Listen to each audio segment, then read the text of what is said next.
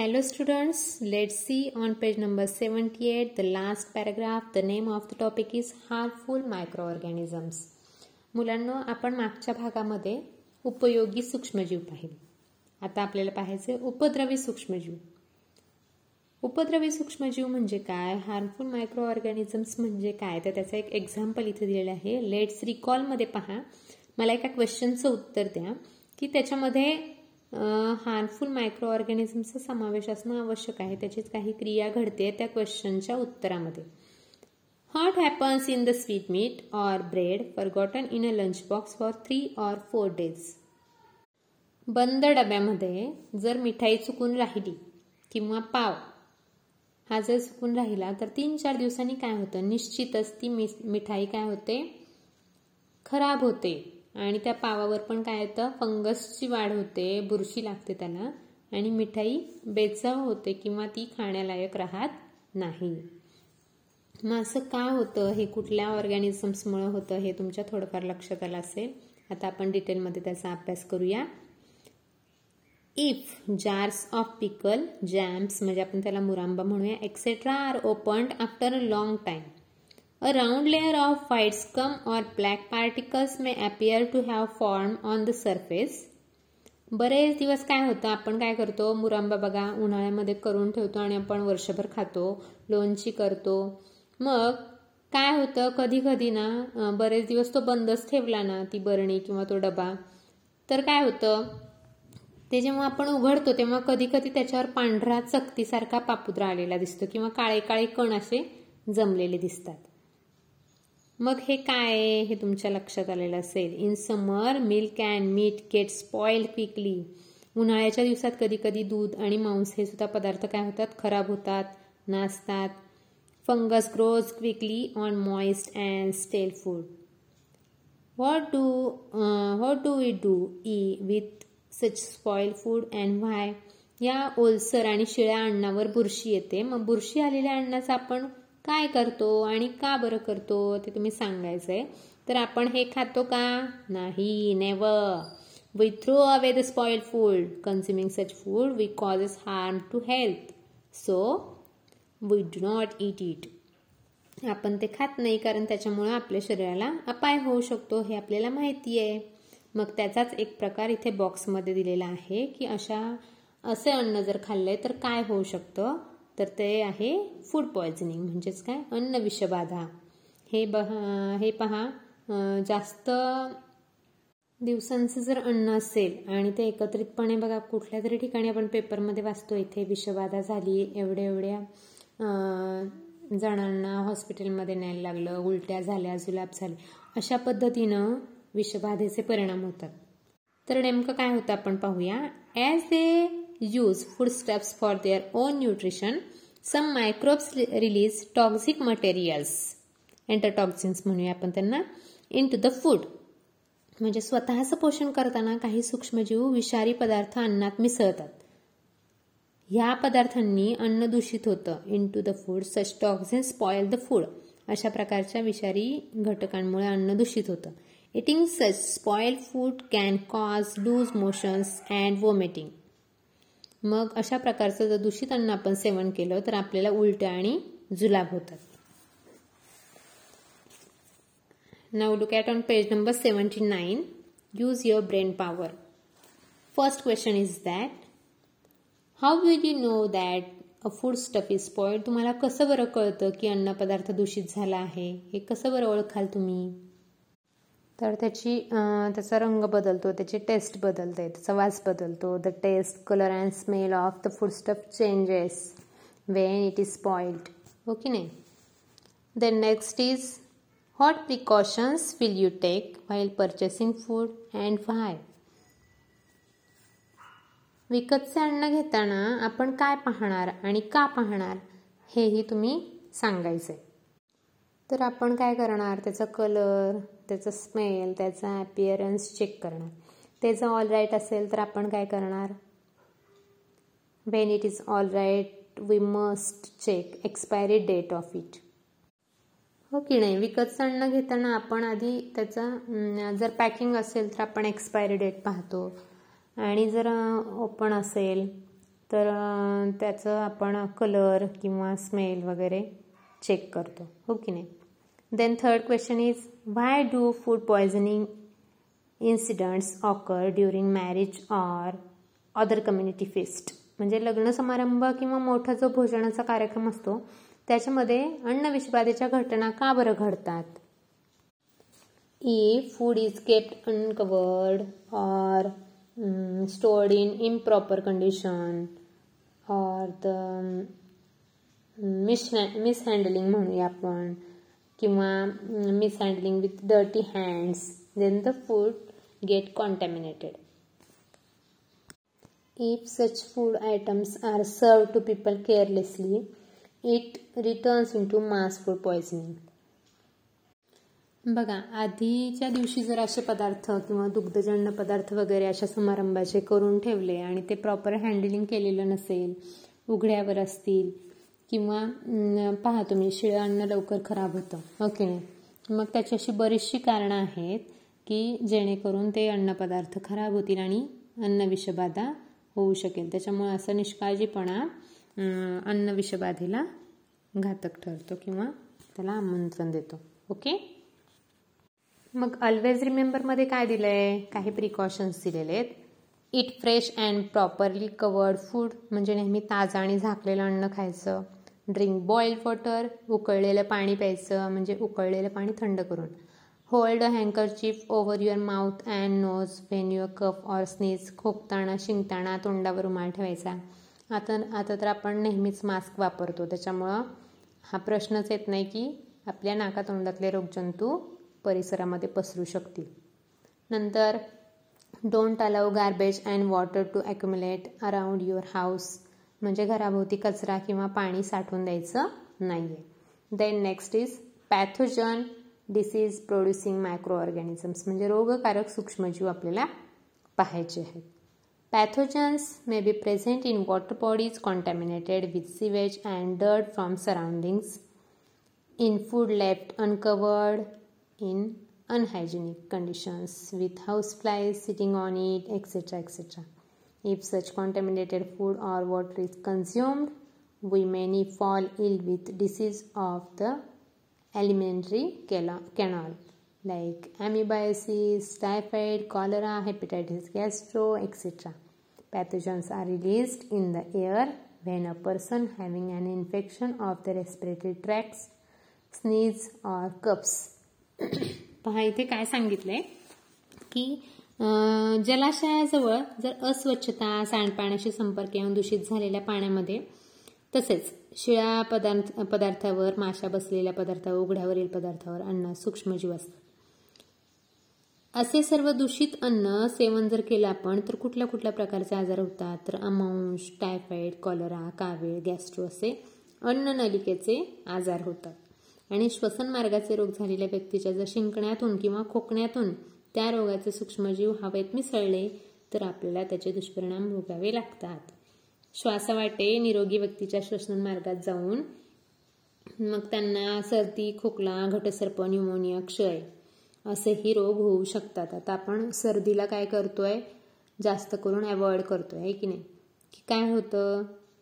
जर कोरोनाच्या काळामध्ये सर्दी झाली तर जास्त करून त्याचा इन्फेक्शन होण्याचा धोका असतो आणि कोरोना व्हायरसचे जंतू जास्त प्रमाणामध्ये त्या व्यक्तीकडे म्हणजे शक्यता जास्त असते त्याची असं म्हटलं जातं. त्याच्यामुळे सर्दी जास्त करून अवॉइड केली जाते.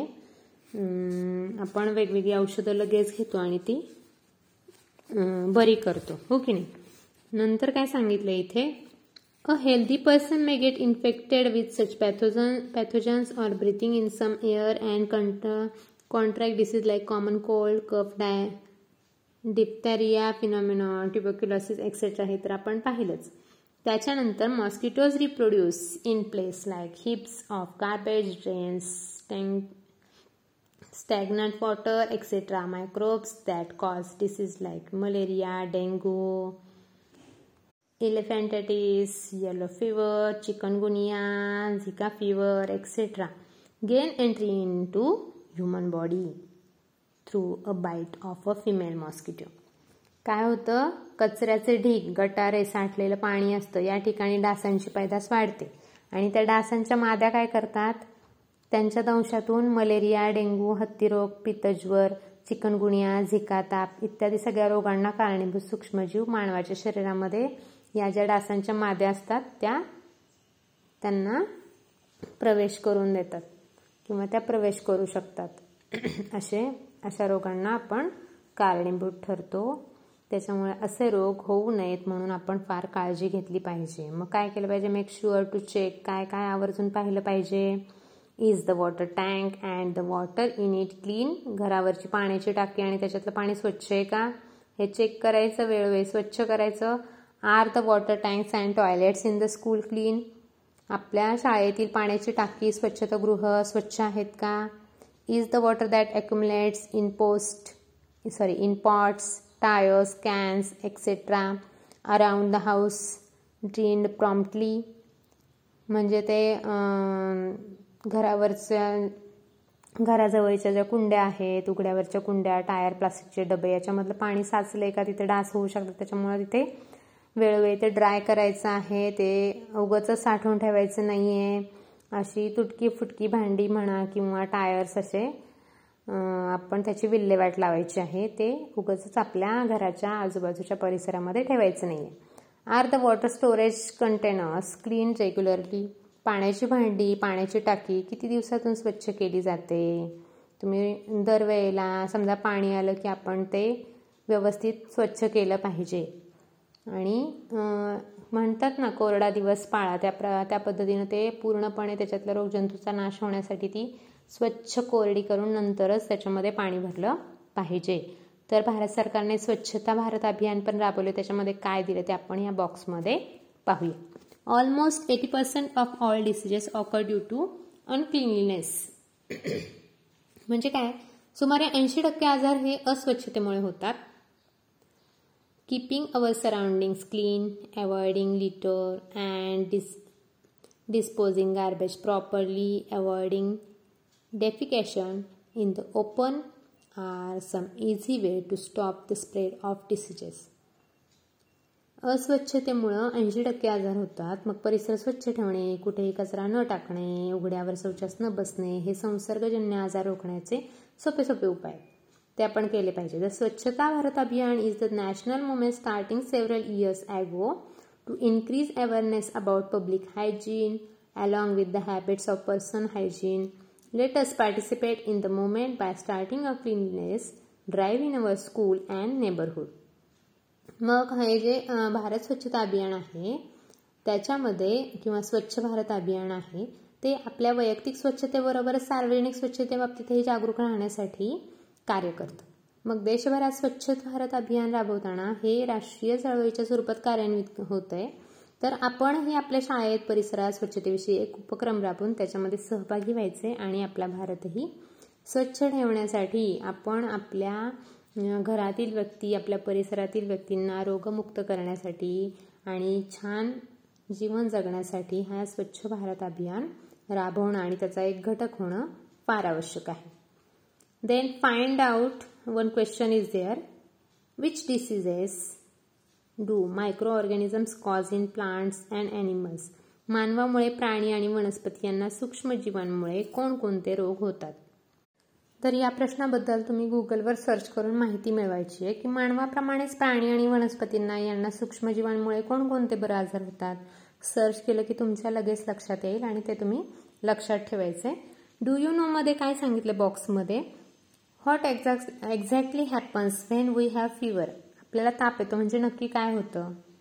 The body temperature of a healthy human being is about thirty seven degree Celsius if micro organisms enter our body our immune system start acting and body temperature rises जेव्हा निरोगी मानवी शरीरामध्ये शरीराचं तापमान थर्टी सेवन डिग्री सेल्सिअस असतं हे आपल्याला माहिती आहे पण सूक्ष्मजीवांचा प्रवेश जर आपल्या शरीरामध्ये झाला तर रक्तातील प्रतिकार यंत्रणा जेव्हा कामाला लागते आणि त्याच्यामुळे शरीराचं तापमान काय होतं? वाढल्यामुळे सूक्ष्मजीव आपल्या शरीरातले जे उपायकारक असतात ते नष्ट होतात.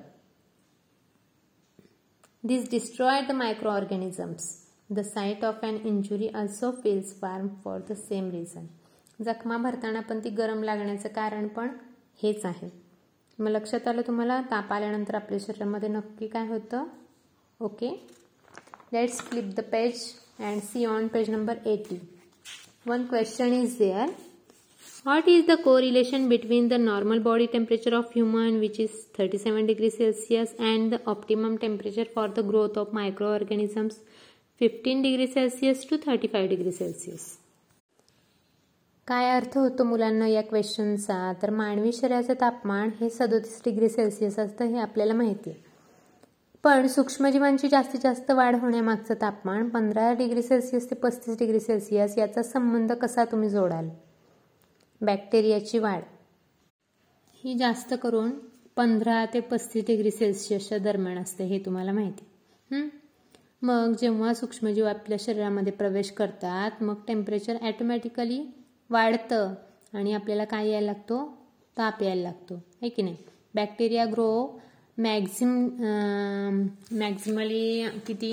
Fifteen degree Celsius to thirty five degree Celsius okay then if micro enter our body तर temperature automatically rises resulting in to fever which kills the disease causing microbes thus naturally man is protected against bacterial attacks नंतर can you tell हे जे questions आहेत मुलांना ते तुम्ही discuss करायचे आहे टीचरसोबत पहिला क्वेश्चन आहे what happens if clothes remain damp in rainy season म्हणजे पावसाळ्यामध्ये कपडे दमट राहिले तर काय होते हे तुम्हाला माहिती आहे तुम्ही अनुभवला आहे त्याचा कुबट कुबट वास होतो त्याच्यात रोगजंतू कडक ऊन असतील तर त्याच्यातले रोगजंतू मरतात परंतु ते दमट राहिल्यामुळे ओलसर राहिल्यामुळे त्याच्यामध्ये नक्कीच रोगजंतूंचा शिरकाव झालेला असतो. नंतर next is what are the black or white spot sometimes seen on gunny bags म्हणजे गोनपाट किंवा तागाच्या पिशव्यावरचे काळे पांढरे डाग कसले असतात? एक्झॅक्टली त्याच्यावर बुरशी वगैरे चढलेली असते. What are leather articles like purses wallets belts footwear also sorry always polished before storing away म्हणजे पर्स म्हणा पाकिट म्हणा किंवा पट्टे चपला यांना पॉलिश लावून मगच का ठेवून देतात? कारण त्याच्यावर जर पॉलिशचा थर नसेल तर ते लगेच काय होणार? खराब होणार आणि त्याच्यावर मायक्रो ऑर्गॅनिझम्स अटॅक करणार आणि ते काय करणार? डिकम्पोज करणार.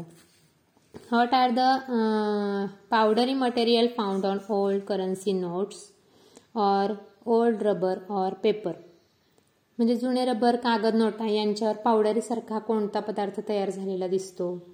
या सगळ्यांचं डिस्कशन तुम्ही टीचर्ससोबत करायचे all the materials mention about that is gunny bags cotton clothes paper rubber etcetera are plant products and leather is an animal product in a human atmosphere fungi and some other micro organisms grow on these articles and spoil or damage them तर असे जे प्राणीजन्य पदार्थ आहेत ते दमट हवामाना हवामानामुळे या पदार्थावर बुरशी किंवा इतर सूक्ष्मजीवांची वाढ होऊन ते खराब होतात आणि कमकुवत होतात.